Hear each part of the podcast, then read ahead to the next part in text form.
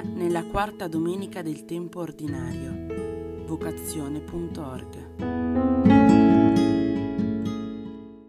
La liturgia di oggi si apre con questa prima lettura eh, che a un certo punto presenta questa frase: lascerò in mezzo a te un popolo umile e povero.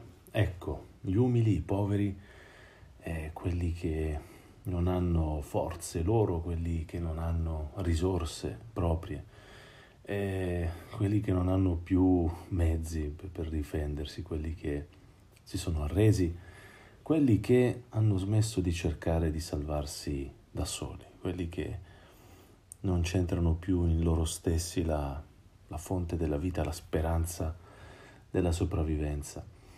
Ecco, allora il frutto di questa povertà qual è? Quello di confidare in un altro, quello di affidarsi e sperare che ci sia qualcuno che, che possa salvare, qualcuno che possa veramente risolvere la situazione. E nel concreto abbiamo appunto il nome del Signore, la speranza nel nome del Signore.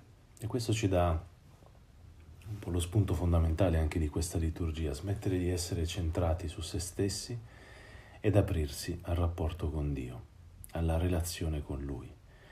E poi questa relazione che produrrà frutti meravigliosi, si legge ancora nella prima lettura: non commetteranno più iniquità e non proferiranno menzogna, non si troverà più nella loro bocca una lingua fraudolenta, potranno pascolare e riposare senza che alcuno li molesti. Ecco, questa non è solo appunto una visione così eh, futura, ideale, bellissima, ma è qualcosa che possiamo vivere anche oggi per grazia. Ehm, È quello che in realtà siamo chiamati a vivere per grazia appunto nella Chiesa. Che meraviglia stare tra poveri che quando parlano lodano le meraviglie che ha compiuto il Signore nella loro vita e, e ammirano quello che ha compiuto, le meraviglie che ha compiuto nella vita dei fratelli. È proprio l'antifona d'ingresso.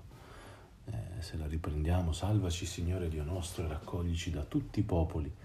E questa comunità cosa fa? Proclama il suo santo nome e si gloria e rende grazie di questa, di questa meraviglia, di questa lode.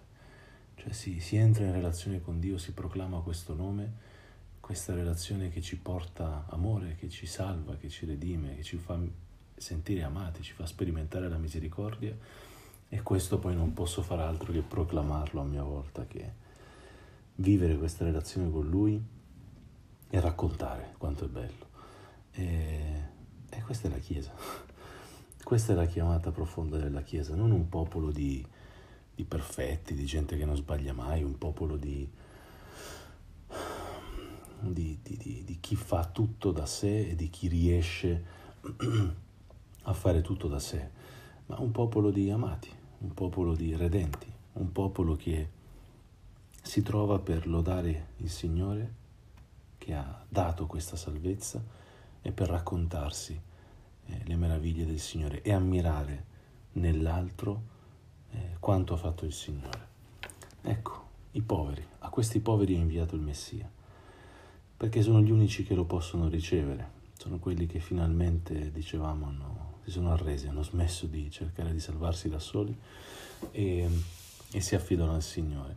È anche proprio quello che si legge nel Salmo: sono tutte situazioni alle quali il Signore dà una risposta, Lui si fa carico, e sono situazioni che trovano una risposta, un'azione nel Signore. Ecco, questo è il Vangelo, queste sono le beatitudini: condizioni, situazioni eh, di disagio, di difficoltà, eh, il pianto, eh, quelli che hanno fame e sete di giustizia, insomma quelli che cercano questo bene, questo bello, Eh, che non trovano la soluzione in qualcosa che l'uomo stesso può fare, ma trovano la soluzione più profonda nel rapporto con Dio, perché questi poveri in spirito, quelli che sono nel pianto, i miti, quelli che hanno fame e sete della giustizia, i misericordiosi, i puri di cuore, gli operatori di pace, i perseguitati per la giustizia e quelli che saranno insultati e perseguitati, eccetera, non sono beati perché vivono questa situazione, ma sono beati perché a questa situazione risponderà il Signore. E infatti poi eh, le azioni sono tutte azioni che Dio compirà, perché saranno consolati, eh, perché saranno saziati, saranno chiamati figli di Dio, eccetera. Troveranno misericordia. Sono regali, sono doni che il Signore fa quando gli permettiamo di visitare la nostra vita. E allora questa è la grazia che possiamo chiedere oggi al Signore.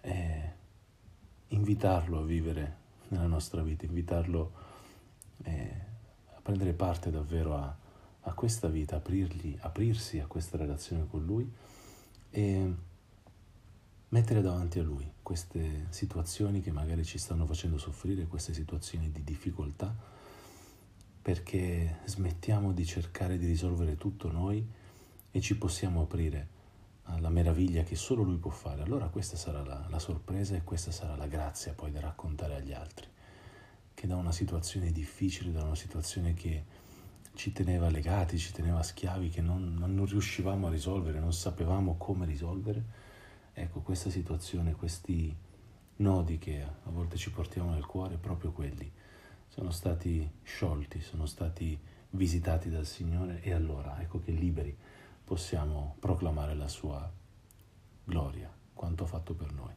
Dicevo, chiediamo questa grazia, chiediamola gli uni per gli altri, chiediamola per tutta la Chiesa, perché la Chiesa davvero sia questo popolo di redenti che vive questa relazione col Signore, vive di questa vita ricevuta da Lui e condivide questa vita e canta le sue lodi, e che allora davvero possa manifestare al mondo la meraviglia di questa vita nuova.